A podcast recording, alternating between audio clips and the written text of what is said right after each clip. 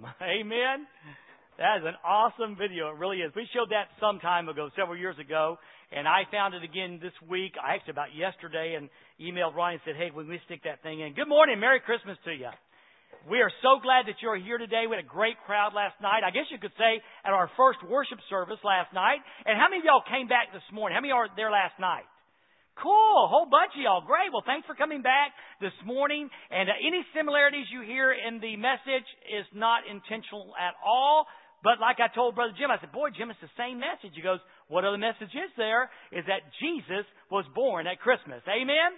So, know, here's the thing about, you know, love presents at Christmas. Again, you saw the ultimate present right there. But you know you hit a home run when, when someone comes up to you. Now, I've asked several people, you know, what did you get for Christmas? And somebody got an American doll. Cooper back here got an American doll. And Mike over here got some cool looking shoes and a watch. And, but I've not had anyone run up and say these words. Guess what I got for Christmas? And you know at that moment, you don't know what it is. In fact, Sarah loves to do this to me. She goes, Dad, guess what? I said, um, there's an earthquake in China. She goes, Dad, I'm going, well, I don't know. But, but you know, you know, you don't know what the gift was, but you know one thing. Someone hit a home run. Someone bought a present that so rung that person's bell that they could not wait to tell someone else what they got for Christmas. Well, that is exactly what God did the first Christmas morning. God hit a home run. And it's our job, by the way, in case you haven't figured out, it's our job as believers, once we know this gift, to go around telling others, guess what I got for Christmas? The greatest gift ever, and it is the Lord Jesus Christ. It compelled Paul to write in 2 Corinthians 9.15, Thanks be to God for his indescribable gift. Literally in the Greek, that word means this, beyond words.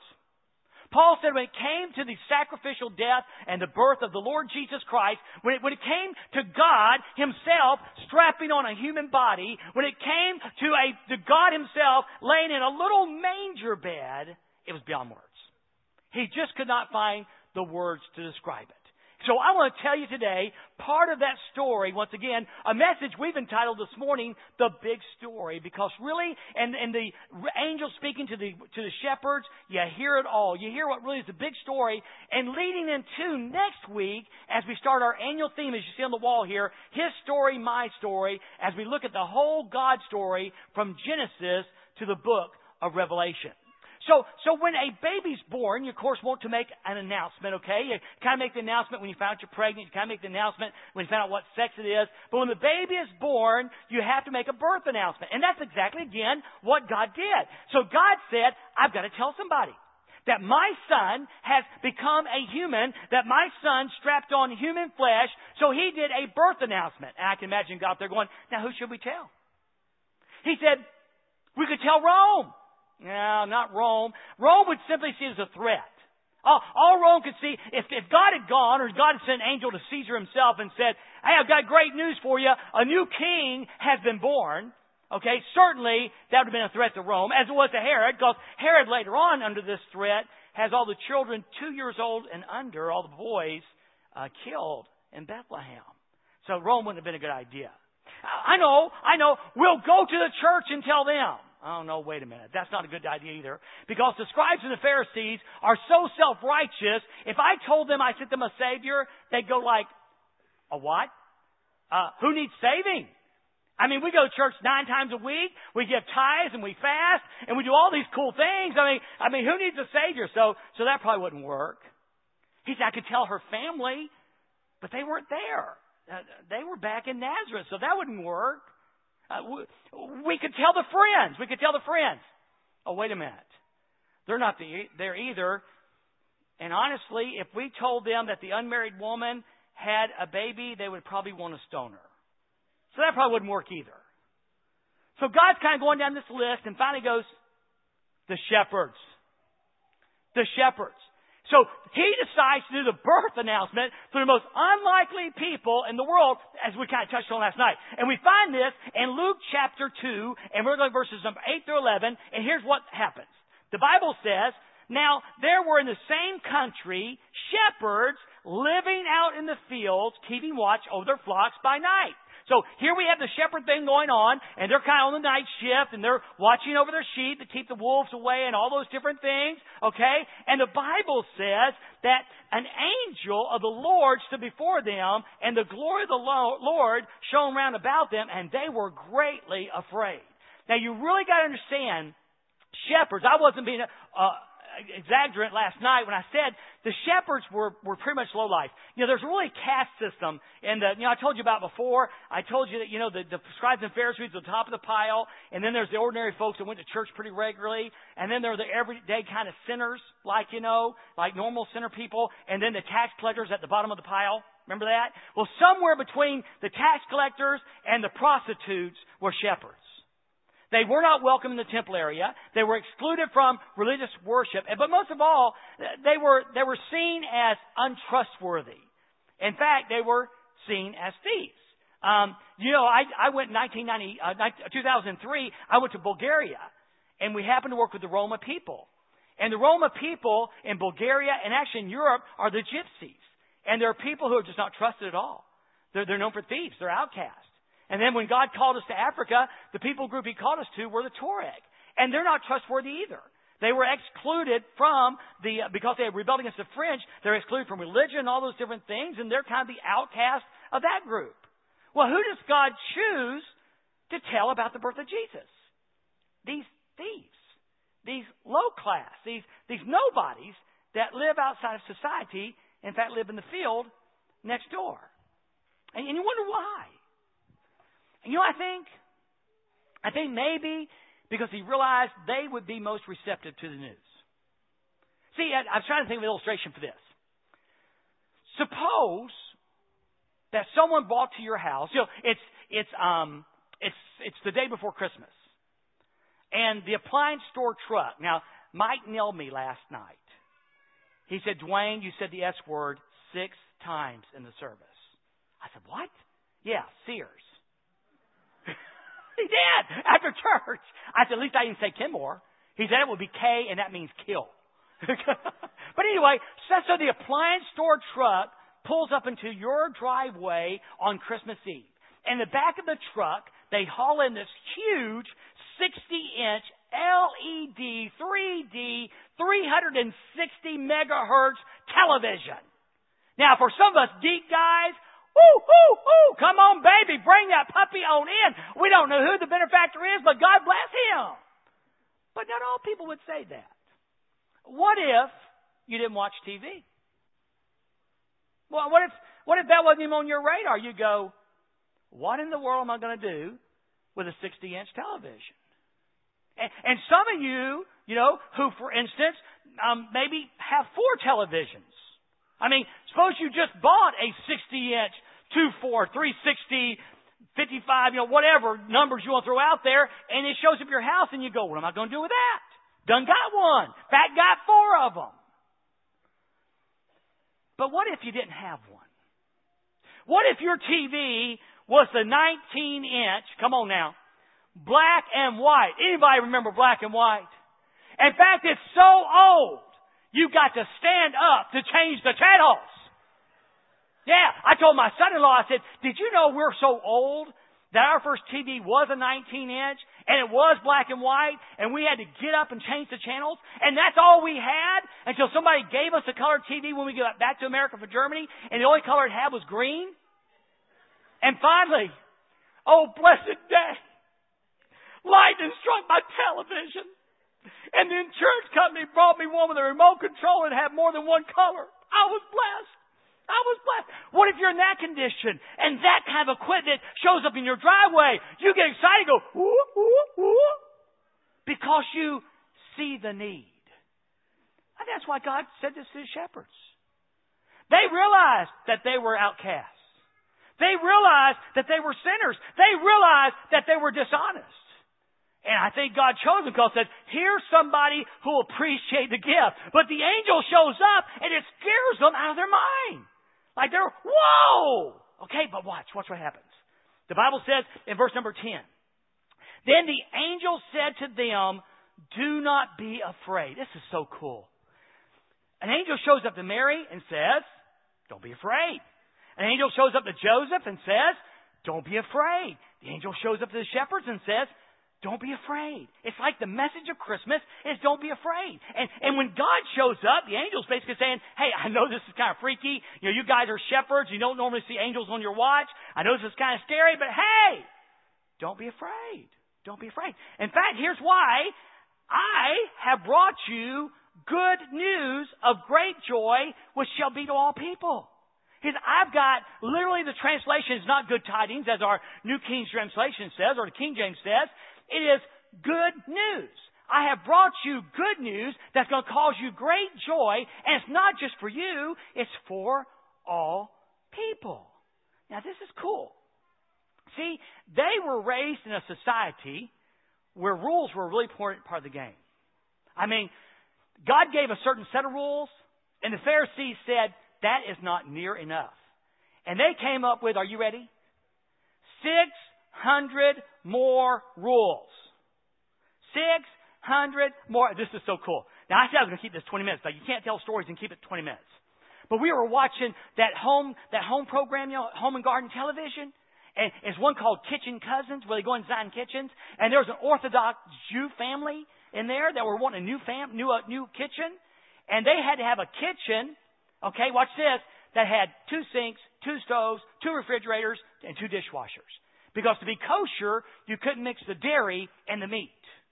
Now, God didn't say that. I, I promise you, hang on just a second. Just give me a second here. I'm in Leviticus. Thou shalt have two dishwashers. Nope, it's not here. That was a rule that the Pharisee guys came up. The Orthodox Jews came up with that and put that pressure on them. You know, the church has done the same thing. We have put so many rules you know, I promise you, if I say, I've got great news for you, thou shalt not. That don't necessarily sound like good news. Hey, you know, I got good news for you. You can't. I got good news for you. By the way, there's some things you shouldn't do. But that's not the good news. You can't. You shouldn't. You won't. You got to do this. You got to do that. That's what the world hears from the pulpits today is God is about keeping the rules. God's all for keeping His rules. Can I have an amen? His rules, just not our rules. So I've got great news for you. And this news is going to be cause great joy in your hearts. And it's going to go beyond you to all people. Well, what's the good news? And here it is. Verse 11. For there is born to you this day in the city of David in Bethlehem, right out, you know, just they're outside of town, outside of Bethlehem, a Savior who is Christ the Lord. Now, now let me talk about one part there. Christ the Lord. Christ is the word for Messiah. And every Jew, even the low-life shepherds, had been taught somewhere along the way that there was a Messiah coming. And they looked for that Messiah. Now, in their world, Messiah meant freedom. We can finally get rid of Rome. They missed the concept that Messiah, Isaiah 53, they missed the concept that Messiah was going to be a suffering Messiah. That when the Messiah came and was born, they totally missed Isaiah 53. They said he was wounded for our transgressions. He was bruised for our iniquities. They didn't see this at all. They totally missed that. But to the shepherds, the concept that Messiah had been born meant that a game changer had been born. And Jesus Christ is, was, and forever will be a game changer in this world. Jesus didn't overthrow the Roman government. I mean, when he died on the cross, it was Rome who crucified him. And I know, I know, when we bring God into a scenario, we instantly think he's a game changer in the sense that we want him to be. But God is God. God is God. He's got his plan he's working out. And he wasn't a game changer in the sense that Rome was going to be overruled, but he was a game changer in the sense that sin and death would be overruled forever. A Savior was born. And see, the shepherds understood the concept limitedly of Savior. They understood that there was someone born who could help them with their sin problem. And that's what Christmas is all about. That when the baby was born, and he grew to be a boy, and then ultimately, 33 or 30 years old, he became a national figure there in that area, and he had three years of ministry. In those three years, he healed and he fed people and did miracles, validating who he was that he was the Messiah, the Son of the living God. And then Isaiah 53 was fulfilled. And when he was 33 years old, God's plan was fulfilled, and he nailed him to a Roman cross. And he died. But he didn't die without purpose. In fact, they couldn't even kill him. I love that part of the Christmas story. They couldn't kill him.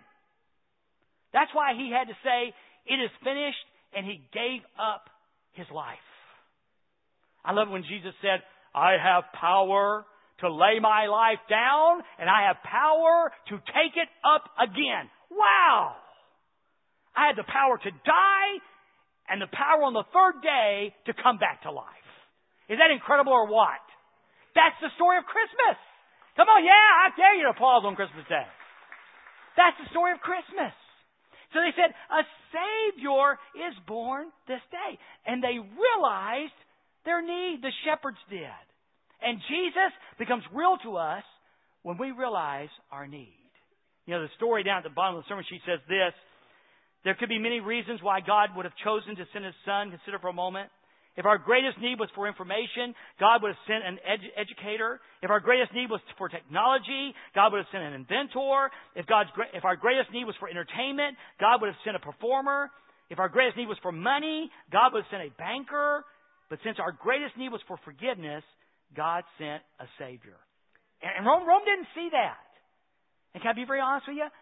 The Jewish hierarchy didn't see it. In fact, they did see Jesus as a threat, and God used that to ultimately have him on a cross to die. Most of the average person just didn't see their need. It was a gift that they didn't know that they needed. A long time ago, in a galaxy far, far away. You've seen him before, you probably don't remember. A long time ago, back when, oh, probably Sarah and Sarah may have been born, I don't know. She, she was probably just a kid, like, like one or two years old. So that's 1991. I was feeling really macho one Christmas. I said, Pood, I want a hammer for Christmas. Now, I had hammer. I mean, hammer. 16 ounces of pure steel. One of them aluminum handle jobs with a big rubber pad. I wanted to beat nails. So Christmas Day came. And I wrapped my little friend here. I don't know how well you can see that, but it's a girl hammer. You don't pound 16 penny nails for this little fella. And I remember being the gentle husband that I was, being very diplomatic, saying, Judy, why did you buy me this for? I wanted a hammer. I want to beat nails, not tap tacks. Don't remember her response. Did you get me anything next year for Christmas? I don't I don't know about that. That may have been the beginning of you are so hard to buy for. I don't know. But anyway, so I had this little baby hammer. And then one day, and I don't remember what it was, and it doesn't matter, I was hanging picture frames. And I needed a hammer. So I went down to my uh, to my workroom out in the barn, and there laying was my little girl hammer. And I said, you know what? I looked at my fingers, how size they were, and the small nail, and I said, that will be just about right. And I used my little friend, the girl hammer. And you know what? I don't remember anything else she got me for Christmas, probably even two years ago. But back in 1991, when I didn't know I needed a girl hammer, and she brought me one, I remember the story, and I still use it today. Because she gave me something I didn't even know I needed. You know why? You know, they let Brent mess with power tools. Not me. I, I found out I drive a whole lot more tacks to hang pictures than I do 16 pound nails, 16 penny nails. I don't need a big hammer because I'm not a carpenter. I'm more of a picture hanger person. I just didn't know that I needed it. And you know what? The world is filled today with people who don't realize what they need. They say, my life would be so much better if I had so much more money, if I lived in a better place, had a different car, had a different job, a different boss, a different this or a different that. And God says, you know, those things are cool, but you know what your greatest need is? Your greatest need is in a personal relationship with me. And that's the gift I sent you. That's the present I sent you. I sent you a Savior. And you know what's really cool? If I understand it right in the Bible, here's what makes Jesus so great. That when I received Him, when I became a Jesus follower, for me it was 1975, October, I, I got a new past. I bet if I were to ask you, how many of you got some things in your past, whoo, you wish you'd wrote that story different. Yeah. Did you know that when you trusted Jesus Christ as Savior, not necessarily the consequences, but the penalty of that past was done away with? Here's what Jesus says. You know, Isaiah said, let's reason together about this. Let's talk about this. Let's, let's have a debate about this. Though your sins be as scarlet, they shall be as white as snow. They, though they be red, uh, red and crimson are, are symbols of, of intense sin, they shall be as wool. And the day you trust Jesus Christ as Savior, all your past sin, your present sin, and your future sin are all forgiven. That's something all of us need. Because the Bible says all of us have sinned and come short of the glory of God. Everyone has offended holy God. And God says, I'll take care of that. By the death of my son on the cross, I will give you forgiveness of sins. So he gives us a new past. Did you know he gives you a new present? Not like that present today. It's hopeful. It doesn't mean you get everything you want. It's hopeful. Donnie just shared with me that his niece, 55 years old, they found her dead. Totally unexpected. What a what a game changer that was for that family when they received the news for that dad, his brother, that his daughter had died suddenly. God doesn't change death, but He can change the effect of death. See, we still live in this imperfect world. And we created this imperfect world. If I remember right from Genesis, God created the perfect world. We're the one who made it imperfect. And I know we would like for God to make everything perfect, but He said, rather than do that, I'm going to give you someone who'll walk with you through this imperfect world. And that's Jesus, who said, I'll never leave you and I'll never forsake you. So He helps me in my present. In that future, I don't know what's going to happen tomorrow. Really don't. But I know this. I do know this. That ultimately, one day, it's going to be okay. It may be this side of heaven, it may be that side of heaven, but it's okay. So God says, I'm going to give you this gift, and it's going to take care of your past, it's going to help you in your present, and it's going to take care of your future. And those are three concerns that all of us have. You don't know it. You think you want a big old hammer? God says, No, you want, you want this. You need, and what you really want is a Savior. How do you get that? This is so cool. Blake, this is your Christmas present from me and Judy. Don't leave it here today. This has a name tag says to Blake from my mom and Papa, Judy and I, and um, and so if I can remember to get home, okay, sometime today, probably about four o'clock, we're going to be giving out gifts at my house, and and I'll I may be the one, someone else may be the one, but we're going to say, um, let's say it's me, okay, I'm going to say, okay, Blake, this one's yours, and, and what's even though it's got now now I paid for this, I paid for this, I made the money that paid for this. I bought this. Pooter wrapped it. Pooter ordered it. But I made the money. So, so if I give you this, Blake, there's no charge. Okay? The price has been paid. Okay? So, I've got this. It's got his name on it. The price has been paid for it. It's absolutely free. But in order for Blake to get this gift, at some time today, he's going to have to reach out. I'm going to hold it out to him and he's going to have to take it in his hands and receive it. And that's what you got to do with Jesus. The price has been paid. The price has been paid for your sin. He offers it no matter where you are in your economic world or in your um, place where you live or your skin color, whatever it is. The price has been paid.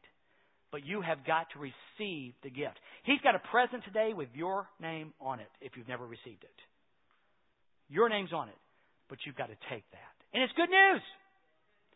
Because it's not about keeping rules. It's not about you oughta, you gotta. It's about for God so loved the world that he gave his only begotten Son. That whosoever believes in him should not perish, but have everlasting life. And today I can't illustrate it. I couldn't last night. That word believe in is two small Greek words put together. And, and I, I learned in the sermon I listened to this week that nowhere else in Greek literature are these two words used together. There's a word for believe that means like I believe in Santa Claus in the Greek language. Okay? But there's not this concept until John put it together in John chapter 3 and verse number 16. It's this. To believe means to lean into, to put your trust in. At this point now, I say, I believe in that chair. You're saying, hey, I believe in God. I believe in Jesus, okay? Okay? But to lean into and to put your trust into means you've got to go further than here and actually take action. So you could do this and say, okay, I partially believe. I got part of my weight on my leg. I got partially on that. That's not what John said in John 3.16. It means to move on over and put your entire weight on the chair. Now I fully trust the chair. And when John said, whoever believes in him, it means to put your full weight, your full trust in him. It means it's believing that you're a sinner, that you sinned against holy God, and that Jesus was born and he died for you and resurrected the third day. And if you ask him to, if you put your trust in him, he will forgive your sins. And you have the high, incredible privilege. Doesn't mean your life is going to be perfect. It won't be perfect. But you had the high, incredible privilege of coming into relationship with Holy God. And how cool is that?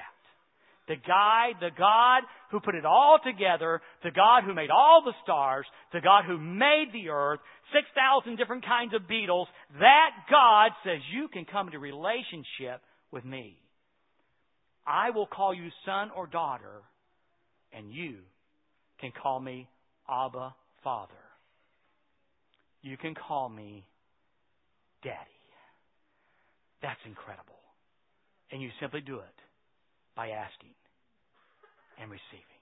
Would you bow your heads right there where you are?